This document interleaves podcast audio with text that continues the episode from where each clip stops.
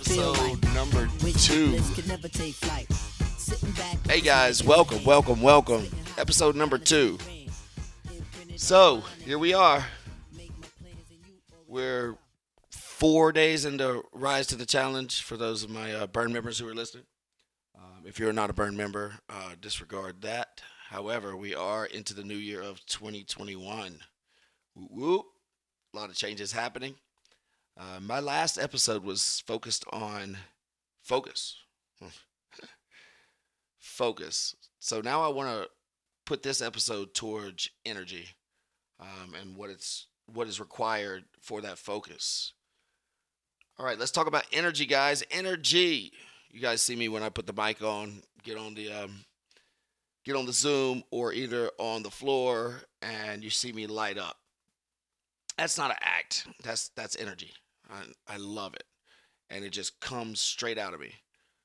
Uh, but let's let's talk about what energy is and how you define it. First off, a lot of you guys who have been in focus meetings with me have heard me harp on this many a times. The law of thermodynamics.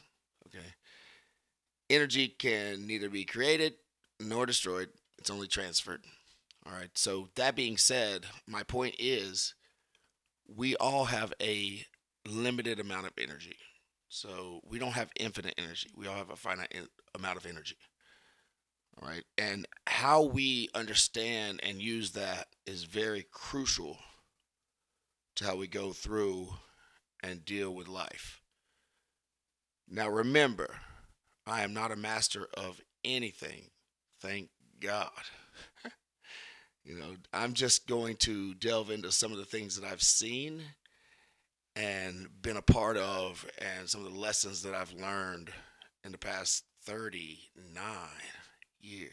Oh, 39. That sounds so, ooh, so old. So old. But here we go. So I honestly have, uh, I was jotting down a little bit of notes, but I already knew that I have four things that I always stop and ponder when it comes to energy.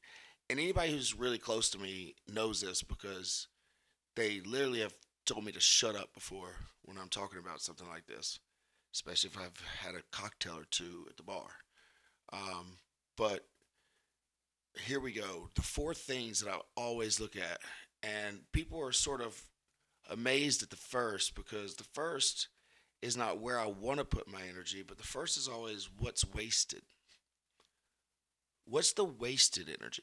Because if I have a hundred percent of energy to give, I'm more worried about where it's leaking out. What am I doing and who is getting energy that doesn't deserve that energy? Because remember, we're going to go into this, but you have 100%. Think of it like a pie chart. If you're giving even 2% to someone or something that doesn't deserve it, then you're redacting 2% from the people or the things that do. Okay, it's like a pie chart. You cannot you cannot get around that concept. All right. So where am I wasting energy? Where can I be selfish in order to be better for others, for the people that matter? Where is the wasted energy? And a lot of times that comes with a little bit of tear, uh, a little bit of you know, oh, I don't want to make no. As most of you know, especially if you're listening to this, my uh, my my burn people, you guys are not you know under twenty, so you understand life, and it being selfish can be selfless. Okay, so as you take that energy away from the people who don't deserve it, they don't deserve it in the first place. Okay. What you're doing is hurting the people who deserve that energy. So don't even have that second thought. Don't take it and move it. All right. In a peaceful and, uh, you know, civil manner. So, number two, that being said, number two is it's the next three are what I call the three D's. Now, I made this up myself. Just did it back in the day. Um, but the three D's. So one's waste, W, and it was DDD. It was just a little thing I did as a kid. Uh, but DDD. So dispersion is number one. So where am I dispersing that energy? Where's it going? Um, and what at what intensity is it being dispersed? So those are the things where you want to look at and say, hey, here's my pie chart. Here's my wife I love so much. Here's my kids. I you know, and honestly, it's sad to say, but you can't even out those things. Where you are in your life and, and where you are at that time, you have to choose what deserves more energy. And that doesn't mean that you don't love someone more or less than the other. It just means that at that point in life, you're dispersing more energy towards something or someone at that time. The other one is diver- deservance. So dispersion first and then deservance. You know, where are you in life? Once again, I'm saying, like, where are you in life? What deserves your energy?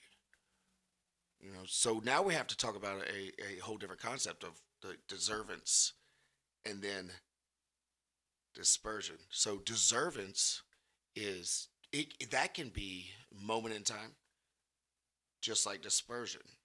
But it all depends on what you feel in that moment is deserving of that energy. Where are you? That can change day to day. These are things that you have to really address day to day, if not at least once a week. Okay, and then the fourth D, this is the one that people don't like me for, but it's true, is distance. Now, when I think of energy, I think of power. Um, I think of electricity. It's it's it's the same. It truly is the same. Unfortunately, distance does matter. Okay.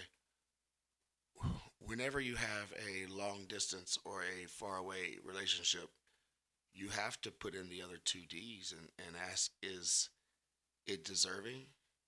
And are you dispersing right? And let me make that clear.